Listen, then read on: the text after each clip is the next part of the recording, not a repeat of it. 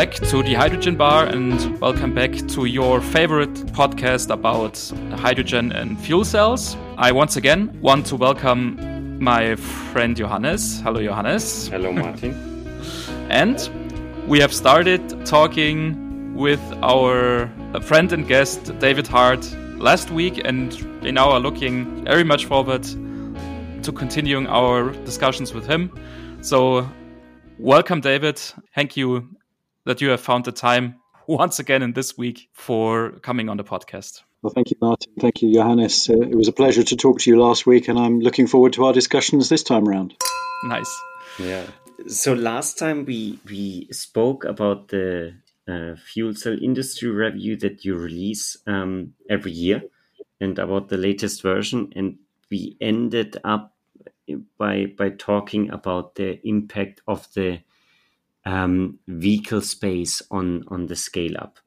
And maybe if we we continue at this point about the impact of the vehicles, what was striking to me was in this um, uh, fuel cell industry review their report about these cars that are there on the market. I mean, there are not many. Basically, mm-hmm. it's the the uh, one Hyundai and one Toyota, the Nexo and the Mirai but when when I read about the statistics about at the Mirai, it is pretty impressive that as it is written there, they reduced uh, the fuel cell by 20%, made it half the weight, and increased the power. Um, so there there seem to be some significant developments ongoing. Would you confirm this? Um, how is your view on on what's going on there in the vehicle industry? Very much so. I think you know, despite all of the enormous efforts that have gone in over the previous decades, it's really with field experience, let's call it that, that you get the right feedback to understand how best to improve uh, mm. a product and a technology. And so Toyota and Hyundai and others are all benefiting from having vehicles on the road, understanding where how they're used, where where things go wrong, how they can be made better, but also the supply chain. You know, there's there's a lot of work going on within the suppliers to say, well, we can make this smaller. We don't need as much of this material. Uh, there's a lot of academic work going on and, and research work generally. So there's there's a long way to go in, in, in improving fuel cells. They've they've done incredibly well, and I think that, you know the, the, figures that you point out there and the improvements in, in the Toyota stack are already very impressive. Um, and if you if you look at the original fuel cells, they took up the entire van, um, mm. whereas now it fits easily into the space of the internal combustion engine. It's getting more and more powerful. So the, the trajectory is fantastic, and I think cost will come, durability will increase. Uh, and that's mm. important because a car needs maybe 5,000 hours of, of, durability. That's a kind of rule of thumb uh, for a typical driver. That'll give you maybe 150,000 kilometers of range. People are talking about heavy duty trucks. That means uh, 50,000 hours of life. It's a different duty cycle, which means that uh, it may be it may be possible to do that with some similar technologies but it's mm. still a, a, step change, and we we need to make sure we keep learning, we keep implementing better and better systems in order to take advantage of of what we've learned. Mm-hmm.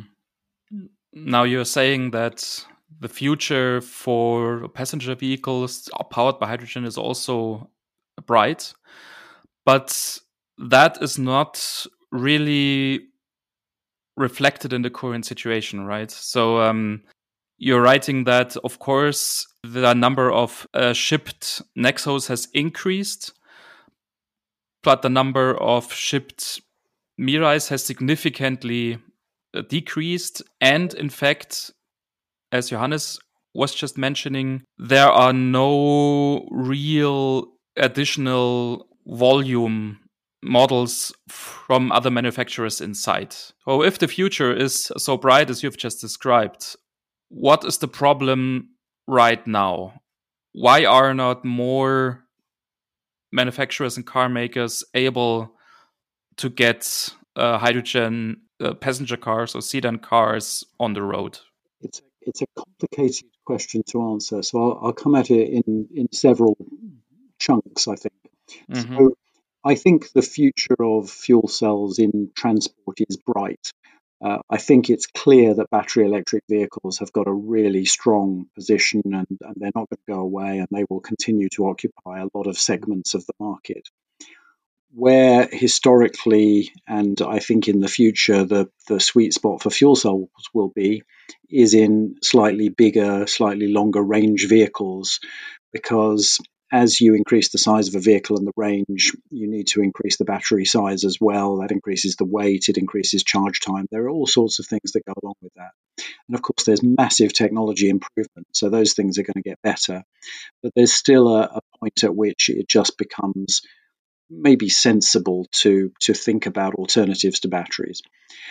What's happened up until now is that essentially fuel cells have taken a, little longer to develop than people anticipated. So there was a lot of mm-hmm. enthusiasm around the early 2000s, and they were mm-hmm. definitely seen as, as the solution to the, the pollution problem of, of automotive. And it turned out we didn't understand the technology as well as we thought, and there were there were mm-hmm. lots of complexities hidden in in exactly those field trials that I was talking about earlier. So uh, you need very deep pockets to do this. If mm-hmm. if you're looking at what Toyota or Hyundai or, or similar companies have spent on this, it's in the mm-hmm. multiple mm-hmm. billions of dollars. You know, probably mm-hmm. five more than that. And doing that while you're also maybe developing a battery electric version and hybrids and all sorts of other things is very very tough. So a lot of companies ended up saying, look, we can't do all of this, and batteries are a bit closer, and we need to meet some CO2 targets very soon. So we're going to roll out batteries as fast as we can, which mm-hmm. which was a very sensible thing to do, and and is paying off. So that's that's great. But I think there there is nevertheless, you know, quite a long way to go. And I come back to my coexistence point, which is it becomes harder and harder to see how you can do everything electrically. Mm. And the heavier and the longer distance and the storage, and if you think about how the energy system as a whole has to fit together and where the hmm. efficiencies come, you start to think about things which are not only battery and not only electric, but also have some chemical fuel, uh, for example, hydrogen. So it's a complex picture, it's an evolving picture. The car companies, a lot of them are under a lot of stress. You know, they, they had terrible sales last year, so they have they've, they've been suffering from, from a lack of revenue. There's uh, a lot of pressure on the car industry generally because of changes in motorization, younger people not necessarily wanting driving yes. licenses or, or, going out and buying cars, yeah. and uh, a lot of a lot of pressure on zero emissions. So it's it's not easy for car companies to release new models or, or new new technologies. That said, I think it's worth pointing out, as, as we did in the review, that China sees this as an important area, and China is is promoting fuel cell cars as it has promoted battery cars. Mm-hmm. And so I think we'll see a lot of interesting things over the next two or three years, which will also have knock on effects in the global supply chain costs will come down, new suppliers will come in, there will be more models available. Uh, you're right, mm. there are very, very few at the moment, but there will be models in China, in other places. So I think I think it's going to get interesting. I don't see battery vehicles going away by any means, and I think they will dominate numbers for, for some mm. time to come. Uh, but I don't think I don't think the the race is over, uh, and mm. I don't think there's a single winner. Mm. Do you think then that the the other kind of large OEMs who are today saying they go basically all in on electric vehicles will also join this this bandwagon of fuel like producing then couple of fuel cell vehicles um, and have them in their portfolio as well or might it be rather end up that there are then these OEMs who produce electric vehicles, and then there are others who focus on on fuel cell vehicles. Is there some trend inside, like apart from Toyota and Hyundai, of course, who do both? I think it may separate. I think there there would there are definitely companies who are not big enough to do both. At least not until they become mm. essentially commodities and they can buy a lot of it from a tier one supplier or, or from mm. from another company within within the industry. Uh, I think we do see signs that companies are coming back. So Honda has always been there. I mean, they've they've they've unfortunately not been able to sell as many vehicles as Toyota and Hyundai, but they have fantastic technology and they have fantastic capability, and they have a partnership with J- with GM, uh, which is which is still going strong, and, and, GM has sort of refocused a bit ever since the the financial downturn and, and its bankruptcy problems uh, to fuel cell vehicles that were perhaps heavier duty or with a military focus or with other areas, but they still have a very significant program. And you see, you know, PSA re-entering. They've been quiet for a very long time, mm-hmm. but they they they now have light duty vehicles. BMW has made some announcements. Mm-hmm. There are alliances within the industry. So I think we will definitely see more companies. I don't think it will be all of them for, for any time soon. The other thing that's worth just pointing out is the tier one suppliers, so the companies like Bosch and uh, Denso and mm. you know, others who most people don't really think about very often. They're not they're not necessarily all household names. A lot of them have really strong fuel cell capability or, mm-hmm. or, or, or tie-ups, and they see that as part of their future. And I think mm-hmm. it would be wise to imagine that they've thought about it quite hard uh, because it's it's existential for them. And so I think that points towards the fact that we will see more vehicles, more types of vehicles, probably at the slightly heavier end, SUV and up, but mm. uh, not not exclusively. For me, it's also very exciting to see that there is also a lot of new players entering the hydrogen vehicle market. So you have companies from the United Kingdom with Riversimple. You have, um, I think it's called H2X, which is from Australia. And um, you have a couple of others. And of course, uh, from our daily life or from our, our day-to-day experience, we almost never see new car manufacturers entering the market. What is your feeling? Do these small and new players really have a chance against the big players on the market? So against all of the Toyotas and Hyundais and PSAs and GMs and what have you. Is there a chance for those small and new players? I think there definitely is, and I think for, for two reasons. One is that, to be honest, the large players are likely to welcome anybody who wants to join the market because it reinforces the value proposition. It means there will be mm-hmm. more hydrogen fueling stations and the economics will get better. And this is not a zero sum game. Uh, if if there are more options within fuel cells, then then more people are likely to get engaged. So I think that's very positive. The other thing is that very often these new players don't have the kind of structure that the incumbents do. So, in the same way that Tesla didn't have to use conventional dealerships and you know, decided to do things completely differently from the conventional car industry, mm-hmm. new entrants can do that. And Riversimple is a fantastic example. Riversimple will not sell you a car; mm-hmm. they will lease you a mobility solution, and uh, that's fantastic. They're, they're thinking, you know, circular economy. Uh, they're thinking of taking the car back. How can they recycle it at the end? Can they reuse it? Uh, your lease package would include fuel. So mm-hmm. it's a mm-hmm. totally different service model, which suits a startup because they can they can build their entire business around that, but is only now coming to the conventional car companies as something to say, oh my oh my goodness, this is a threat. What can we do? so I think I think there's plenty of, of space for innovation. They're not all going to mm. succeed by any means, but uh, but I think it's great just to see the the diversity, the the new concepts, the you know, and some of them some of them are pretty pretty sexy. You know, there's some really nice designs out there as well, which is great. Yeah. Mm-hmm. Now, maybe to to go to the less sexy parts. in in the report, you you mentioned, of course, also the buses and also the the trucks, and especially that these buses are at the moment uh, seeing an extreme increase in demand and that they might really be the kind of driving force in the next couple of years. Can you elaborate on the market there as well a little bit? Yeah, and I think it's really been a, a very strong signal over the last year is heavy duty has to decarbonize. Uh, air quality is also a problem, particularly in cities. How can we do that? Uh, batteries are, are, probably not the easiest way. And so fuel cells are an obvious op- option.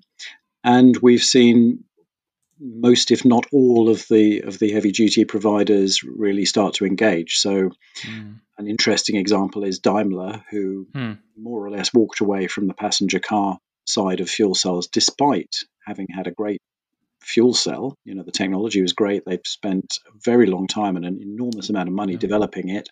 Yeah. They said, okay, no, we're going to focus on battery vehicles and we're going to put the fuel cells into heavy duty mm-hmm. because we think that's where it makes sense. Yeah and you see that in, in others. And the buses, I, I think, is is very exciting. It's taken a long time to sort of seed that. The fuel cell and hydrogen joint undertaking in Europe has been very uh, influential and, and, very supportive of buses for, for many years. And now it's got to the point where you see whole fleets of buses being rolled out, and that will that's incredibly important for infrastructure, for visibility. People will get on a bus and, and realize mm-hmm. that you can, you know, you can you can get on a fuel cell bus and it's normal, and it will help the supply chain. And I think mm. you know, the the interesting thing, which we did mention in the review, is that in one place in, in Nanjing in, in China, they have a battery bus fleet and they've announced they're going to replace it with fuel cell buses. And I'm, I'm fascinated by that. Um, so it may be about ease of refueling, it may be about range, it may be about local environmental conditions. I, I haven't had yeah. time to investigate, but uh, it's an interesting signal, I think. Mm. What I find very interesting is also the fact that the fuel cell itself is not in question anymore or or not really in a question there are some applications of course where a hydrogen combustion engine is discussed once again but i think the lion share applications is sure that the solution will be the fuel cell. And um, so I think the main area of battle, if you will, is about the storage technology. And um, we are looking into 350 bars, we are looking into 700 bars, and we are looking into liquid hydrogen. And especially when we were talking about trucks and buses, I think this race is very open. What is your feeling? Is there one uh, storage technology that will win in the end, or will this also be something like a, a coexistence of different storage technologies?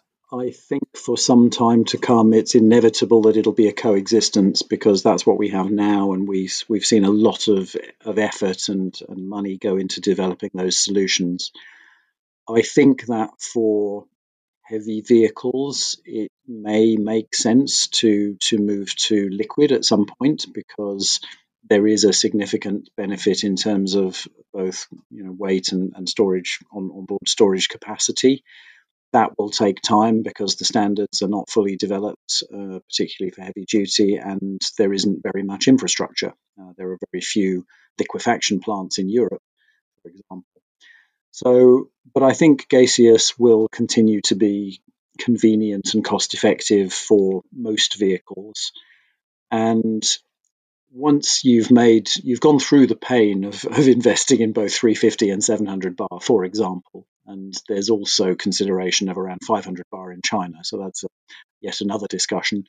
Once you've gone through the pain of, of, of making that first investment, you can actually start to understand how you you know you can do both at one place if you have an extra compressor bank or you can you can store everything at high pressure and then fill some vehicles at 700 and some at 350 mm-hmm. you you can make that work it's not perfect but but it but it works Mm-hmm. So I think a lot of this, if we if we look at where we are now, we we're we're very positive about the growth, and uh, and I think it's a great story, and it and it's significant. We have to remember that the industry is still in its infancy, Mm. And assuming that growth continues and that the, the positive aspects continues and that there are more markets in more places, this is just a tiny, tiny amount of, of the fuel cells that will be out there and will require fueling. And there will be different solutions, much in the way that we have diesel and gasoline coexisting today, and CNG in some places, and LPG in some places, and you know, ethanol and goodness knows what else. So I think I think there's plenty of space for that. Mm-hmm. Now, um, the topic of internationalization or international markets, I was wondering there about these hydrogen strategies. We we have in here in Europe, we got to know about all kinds of different strategies that the European countries have. China released now the new 14 years plan. You mentioned already the, the Korean strategy that is pretty um, aggressive. How do you see the, the, the global set or the, the landscape of these strategies? Is there an, an competition? Do you have the feeling that there are some countries just like going ahead where where other countries are a little bit too cautious? well, I don't know about competition. There's definitely positioning. And mm. I think it's too early for competition because a lot of these are strategies and plans and aspirations rather than, than concrete developments. And it, it will take a while for all of that to materialize, and then we'll get a much better picture of what's real and who's who's moving fastest. Again, though, I think there's space for everybody, and I, and I think uh, if you look at the global energy system and you look at what's required, as much as much hydrogen as we can make and as much renewable electricity as we can use directly and as many applications as we can switch to batteries and fuel cells and hydrogen the faster the better. And so i'm very encouraged by not only the fact that a lot of countries have developed strategies and some of them are very detailed and thoughtful but there is also funding for many of them. There are regulations being passed. Uh, korea does stand out because it has quite an all, all encompassing program, uh, which is which is looking at the supply side, looking at the demand side, supporting different applications, etc., etc. Mm. But, you know, Japan has been in this place for a long, long time and has a very deep understanding of what it takes to deliver hydrogen, and, and then we have new entrants. Uh, such as Australia and, and Chile and others who are looking at it. And Germany, of course, has had very long support and very large scale support mm-hmm. and, and, a lot of industrial buy in. And I think all of it's needed. There will be a bit of friendly competition, but again, we're not we're not yet at a point where you can actually compete. we're mm-hmm. we're still in the build up to the race. We're still we're still warming up. We're still getting, getting the tires warm, going around the, the first lap behind the, the pace car, doing all of those things while we while we figure out who's who's actually well positioned to to, to speed away. I also want to have a look in the aerospace uh, sector, or especially in the aviation sector. Recently, or a couple of weeks ago, there was this press release by Airbus, who have plans for quite a few plane models powered by hydrogen. What is your impression? Will hydrogen play a significant role in the aviation industry in the future as well. Because my personal feeling is that, especially for planes, it's still a very, very long way to go. What do you think? I think uh, for mass adoption, you're right um, for a number of reasons. One is that long haul, large aviation is difficult to do with with hydrogen uh, as much as it's difficult to do with anything else because the the energy density of kerosene is fantastic and the power to weight ratio of a of a turbine is is fantastic as well. And it's also heavily subsidized, which makes it well, which yes. makes it extremely cheap. it, it is heavily subsidized. It's also subject to all sorts of interesting agreements, and and it's, and it's for very good reason quite hard to change standards in aviation because you don't want anything going wrong. So, that said, this is exactly one of those areas where I did my first analysis on hydrogen in aviation way way back in the in the 90s, and it looked kind of interesting conceptually, and and that was about it. And then everybody said, "Look, this is crazy. Why would you start with aviation?" And we've seen in the last year or two that actually there are use cases that make sense. And you talk about Airbus, which has not only announced three potential models. I mean, they're, they're not going to be for tomorrow, but they're, they're definitely in the in the pipeline. Mm. But also, we have ZeroAvia, who's doing small scale mm. flights. We have Universal Hydrogen, which has a, a, link with plug power, and they are looking at replacing sort of the, the mid scale flights. And if you look at what they're suggesting is feasible, actually, it starts to make sense. And mm-hmm. So, again, I would have, you know, I would have been, I would have been horribly wrong had I said this will never happen and it's everybody's crazy, uh, whereas in fact they're crazy enough to want to try it and clever enough to make it work. So I think there is a role for hydrogen and, and for fuel cells in aviation.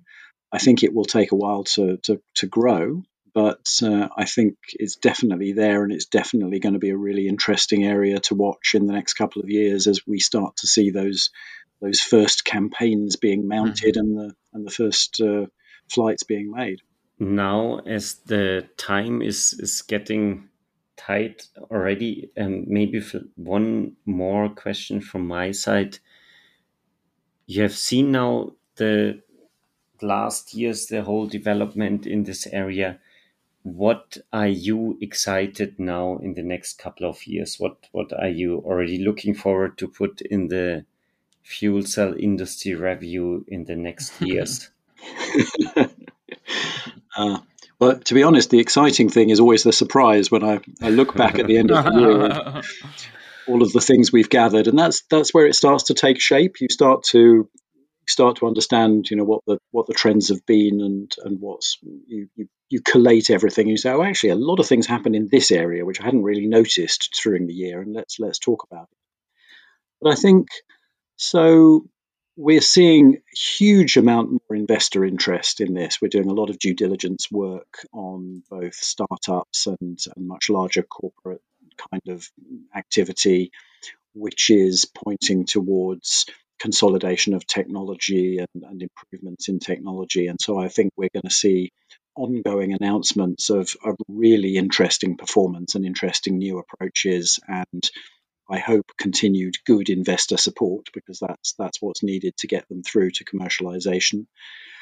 Uh, I'm excited just about seeing more vehicles and more stationary fuel cells and more other applications out there so you can point to them and say, look, there's there's there's something it actually works. And I'm quite excited that we have just had installed literally two kilometers from my house the, the first hydrogen refueling station in this region of Switzerland. Mm-hmm, mm-hmm. Uh, unfortunately, I don't yet have a hydrogen vehicle. um, but you know, if anybody listening would like it, to sponsor me, that, that's, that's, fine. Um, but uh, you know that that's a really great sign, and that will be used by delivery trucks, and it will be mm people are, people are already commenting on it and getting to know it. I'm, I'm just excited that this is going to become more widespread and particularly that there will be these entrepreneurs who have interesting ideas that I had never thought of. And they will say, look, this works. You go, oh, mm. that's clever. that's, that's always good. Well, then, thank you very much, David. It was very nice speaking with you today. Once again, uh, thank you very much for the insights that you provided to us and to our listeners and to our audience. All the best for the future. Keep up the excellent work. And uh, we are really looking forward to reading the fuel cell industry review of 2021. I think it will come out some time in the beginning of next year. Is that right? Around February? Yes, it will, it will be early in 2022. We will okay. do our very best to make it earlier than this year. We were overwhelmed by by client work, so we, we couldn't get it out as early as we wanted. But I would hope maybe even January if we can do it. But uh, uh as soon as as soon as 2021 is closed, we will be making sure we're writing writing and reviewing and proofreading and checking. Good. And then I hope we we can reach out to you again and talk about the new developments. it, it, would be a pleasure, and it's been a pleasure to be with you on this. So thank you very much for the invitation and for the chance to talk. It's been it's been fun. thank you very much for your time and and sharing all your your insights. You're very welcome. If you want to have a look at our website, you can just visit hydrogenbar.net. You will also find a contact form there. I'm not repeating our email address because mm. that's a German email address. So uh, for our international audience, it will be much easier to use the contact form. So please go ahead and do that. Or you can get in contact with us. And um, if you should have any questions or remarks about the things that David just said, you can just write us and we'll forward the information to David. And yeah, we've reached the end of this episode. Thank you once again for listening, and um, we'll talk to you soon and hear you in the next episode. Thank you very much. Take care. Goodbye. Goodbye. Goodbye.